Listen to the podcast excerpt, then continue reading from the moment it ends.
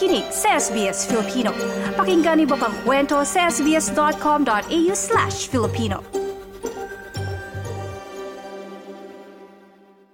Ngayon pong araw dito sa studio, e binisita po tayo ng isa sa mga organizer naman sa mga magaganap na Pasko sa Geelong. Uh, kamusta po si Tita Mila Ch- uh, Chiquelo? Kanina nating uh, pinaghay na natin siya. Tita Mila, binabang pinag-uusapan namin ni Sheila. Bago kita anuhin muna, si Tita Mila po ay ang uh, Pangulo ng Filipino-Australian Friendship Association of Geelong Incorporated o FAFAG. Tama. Nako, Tita, Tita Mila, bago kita tanong kayo dun sa details, ikaw ba, anong favorite mo kapag Pasko? Naaalala mo ba yung mga um, uh, sa Pilipinas yung mga celebration natin? Oo naman. Ano pong number one yung pag sinabing Pasko sa Pilipinas? Parol. Mm. Always. Parol. Ay, nako. Eh, lalabas na natin yung mga parol. So, that's one of the symbols of Christmas for Filipinos overseas and in the Philippines. And then, pagkain. Oo, nako, yung pagkain po, nako yung parol po, nabanggit niyo una. Kayo po ba, eh, nag, bumibili pa ng parol at naglalagay pa din hanggang ngayon sa, ba, sa bahay ninyo? Hindi na ngayon kasi sa Australia, uh, wala kang mapibili na mga kapis, yung mga mm. kumukumi-kumititap. Pero marunong akong gumawa. Talaga po ba? Kayo marunong gumawa mismo? Hindi ba nung mga nasa elementary tayo? Oh. Ay, bata ka nga pala, no? Ay, hindi We po. learned. Nagalaro, nagagawa rin po tayo niyan, yung mga parang sa papel o cardboard. Tama. Oo. Mm. So, iyon ang tradisyon na gusto naming i-preserve para sa mga Pilipino dito sa Australia.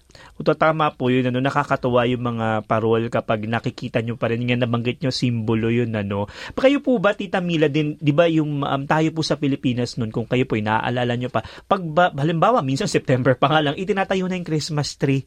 Di ba, ng mga pamilya. Kayo po ba, eh, naging tradition din sa inyo yan? Um, yung Christmas tree ay hindi gaano ka, uh, kaaga, pero yung parol ay lumalab, lumalabas kaagad kasi iyon ang simbolo ng mm. Advent of Christmas, yung simbang gabi. Opo. So, Ato, 16, ano? 16, 16 ng December. Tama. Nakakatuwa po na banggit nyo na yung simbang gabi. Bago mo natin puntahan yung pagkain, yung simbang gabi po, naniniwala po ba rin kayo dun sa may wish kapag nakompleto ninyo? Oo naman. Oo, di ba Oo po? Naman. Ba, ilang beses po kayo nakakompleto na? Dito sa Australia? Opo. Hindi marami. Dahil mahirap pumunta sa umaga before work. Aga po din kasi. No? Sa Pilipinas po, minsan mga alas 5 pa lang. Alas 4 po ba alas ang simbang 4, gabi? Napakaaga, no? Pero po dito, meron pong ibang simbang gabi na parang anticipated naman. ba Yung gabi talaga na oo, nangyayari. Oo, oo, oo. I think it is a sign that we have adapted traditions mm. to the countries where we live. And it is one way of preserving our own traditions. Totoo po yan. Kayo po, Tita Mila, ilang taon na po kayo sa Australia na naninirahan? Ah, inilalabas mo naman ang...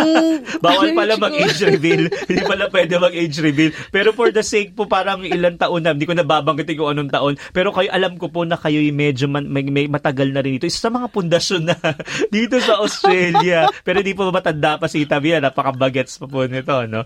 Ang, uh, ang tanong ko po kasi, kaya ko po na itatanong. Kasi syempre, nung kayo yung unang mga pagdating nyo dito ng mas mga, nung, nung mga nakaraang taon, syempre hindi pa lahat maraming Pilipino noon. Ano? Tama. Diba? Tama sinabi mo, ah, TJ.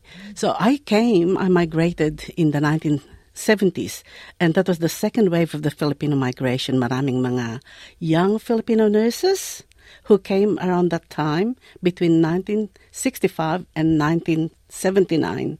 And many of us were single. We did our training, nagtrabaho na kami dito, at dito na rin kami nakipag-asawa.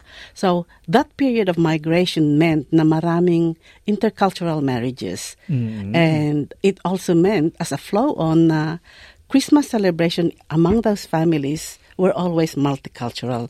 Filipino, pero Australian din mm. at European. Opo, iba-iba pala yun. Parang merge na siya talaga nung ano. Tama. Ano po yung adjustment yun nun? Siyempre, dahil nga sanay kayo na baka minsan yung Noche na hinihintay 12 midnight, pero sa iba pala hindi. Gabi pa lang kumakain. May mga ganong klase po bang adjust, adjustments during that time? Not really. Uh, among the Spanish groups ay ang Noche Buena nila ay December 24 din. Mm. Among the Australians, meron din silang Christmas carols at saka midnight mass. Mm. So, meron ding mga tradition that cuts across cultures Mm-mm. na hindi na kailangang palitan ng mga Pilipino.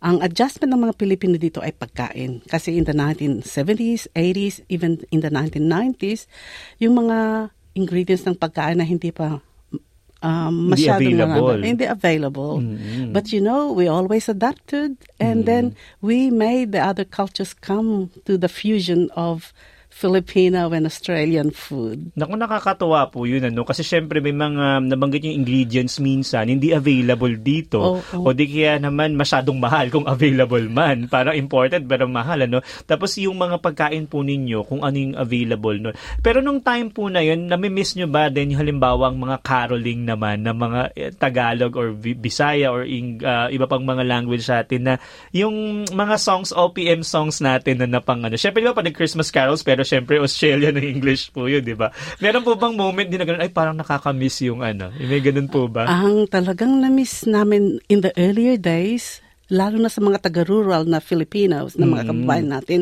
ay yung house-to-house caroling. Kasi wala dito. Opo, yung bigla na lang may kumakatok sa ano nyo at tapos Oo. sasabihin nyo patawan. Ayaw pala magbigay ng, ng barya. Kaya di ba po yung mga bata bibigyan ng barya, di ba? Oo, noon sa Pilipinas. But it was really hard to institute that here. It's now easier kasi may mga, dito sa Melbourne, may mga choirs na nag-organize na they come to your house, Mm. kakantahin ka, and then they move from house to house. Opo. Tapos sila, yun yung parang caroling pero nasa loob po ng bahay, Bahay, this time. tama. Unlike sa atin sa Pilipinas, nasa labas, di ba? Nasa labas. Tapos baka habulin pa ng aso. May mga ganun po, di ba, na Meron ano, eh. sad, di ba? Nakakatuwa po yun, ano, na yung mga bata na ang pangaroling po ay yung tansan. Yung naaalala niyo po ba yan? Yung Oo. piniping tansan, tapos yun yung parang, um, ah, ano bang tawag sa, parang kinakumakalansing. Tambourine. Tambourine, parang Tambourine ganun po, di natin ba? yun. Di ba po isa yan sa mga memories natin ng kabataan sa Pilipinas, di ba po? And memories we always remember. Mm. And even if we don't remember later on, the happiness that those memories bring us is stay in our hearts because Christmas is always in our hearts. And that's why the theme of the Christmases that we're organizing now is Christmas in our hearts. Yung Geelong po sa mga kababayan natin na nasa iba't ibang paparte ng Australia, eh yung Geelong po ay ah, regional area dito sa Victoria. Pero ma- pa actually mga one hour lang siya from Melbourne po, eh, no? napakalapit. Pero Tita Mila, ang ito po ay ginawa, inorganisan ng ah, Filipino-Australian Friendship Association of Geelong Incorporated. Kailan po ba nagsimula itong ah, grupo ninyo? Itong grupong ito ay nagsimula noong September 1981. Earlier, nabanggit ko na maraming nurses na dumating noong 1970s, nakipag-asawa po sa mga non-Filipinos. Many of them settled in Geelong, and itong mga young families po decided to form a club called Filipino-Australian Friendship Association, FAFAG, to provide social activities para sa mga young children, families nila. But dahil wala nga maraming Pilipino noon doon sa Geelong, palagi silang naiimbitahang magsayaw, Mm. magluto ng pagkain Pilipino. So, eventually, they worked with council and they built their own clubhouse. So, they own their own clubhouse in Geelong now. Nako, parang nakakatuwa po pala na may gantong klase ng mga grupo. Sa Geelong po, um, uh, or regional area, marami pong mga Pinoy ngayon na, no? Parang um, uh, fast forward mula sa ginawa yung uh, tinayo, tinaguyod itong FAFAG. Ngayon po, eh, ang dami na rin Pinoy siguro. Gano'n po kakadami na ang mga Pinoy dyan? Maraming Pilipino doon at lalo pang nadagdagan after COVID. So, um, in the ABS census of 2016, there were less than 1,000 Philippine-born Filipinos who identified as Filipinos at the census living within Geelong itself. And then, in the census of 2021, halos 1,500 ang dumagdag. Mm. So, currently the general description is the Filipino community is the fifth largest of the culturally and linguistically diverse background community group in Greater Geelong. And this comes after mga um, Mandarin speakers, Punjabi, Hindi, Macedonians, Croatians, fifth ang Filipino. Naku. So this is a big jump for us. Napaka kahit po sa senso sa buong Australia, 'di ba? Panglima na ang uh, Pilipinas, Tama. ano? Ang uh, ang mga Pilipino or mga pinanganak sa Pilipinas na mga nandito sa Australia. Nakakatuwa po na kahit san sulok talaga, no? At marami sa regional, parang sabi nga nila kahit sa ibang mundo, kahit san pong sulok ng mundo, laging may Pinoy. Kayo po ba naniniwala kayo dyan? Naniniwala ako dahil palagi ako nagbibiyahe and wherever I go, may mga makakausap kong Pilipino. Kaya kung halimbawang nasa ibang lugar ako at Pasko, punta lang ako sa simbahan, Meron ano ako makikitang mga Pilipino. Lagi pong present pag may misa, no? Nakakatuwa po na, ayun nga na, na ganitong klase ng organisasyon na naitaguyod at sa nagkaroon ng mga ganitong klase ng um, uh, event na ginagawa. Ito pong Pasko sa Geelong, at kailan po ito nagsimula? Ito po ba'y kamakailan lang o matagal na rin ginagawa ng FAFAG? Um, This is the interesting part of our local communities here in Victoria, no?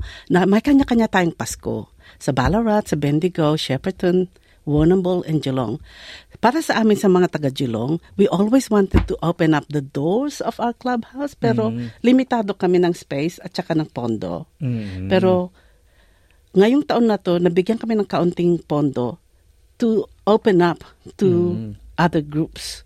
At uh, um, ang wish talaga ng founding members namin is to have it outdoors. Kasi yung club namin, we can only take 100 people inside. Mm. Pero ngayon, pag binuksan namin yung pintuan, we could have more than 400, 500.